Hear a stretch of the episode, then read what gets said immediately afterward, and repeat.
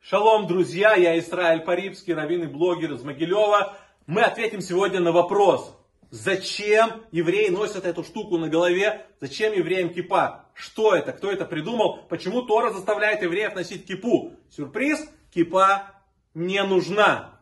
И эта кипа тоже не нужна, вообще в принципе никакая, и это э, особо не нужна.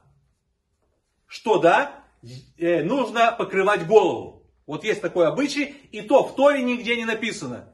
Ни Бог, ни Моисей никогда не говорили евреям покрывайте голову. Это евреи сами приняли такой обычай по всему миру. Евреи покрывают голову.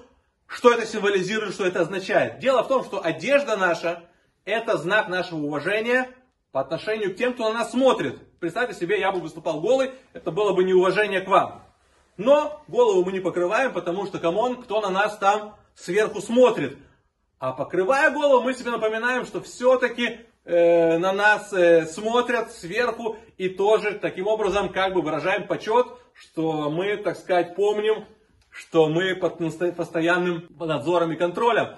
Э, в основном, в большей части, во время молитв всех, во время произнесения благословения, во время посещения синагоги, это у всех евреев мира, у всех евреев мира э, покрывают, все принято покрывать голову.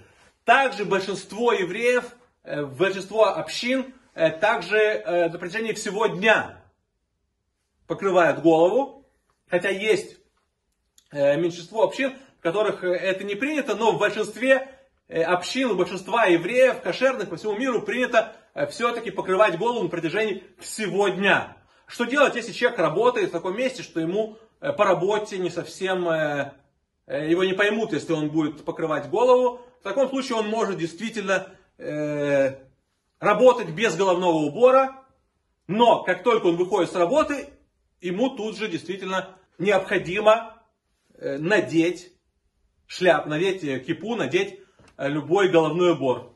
Вот и все. Это суть э, того, почему и как евреи носят э, кипу. Спасибо большое. Обязательно лайкайте и задавайте вопросы, что вам интересно еще узнать Э, о иудаизме. Следите за нашими публикациями. Шалом.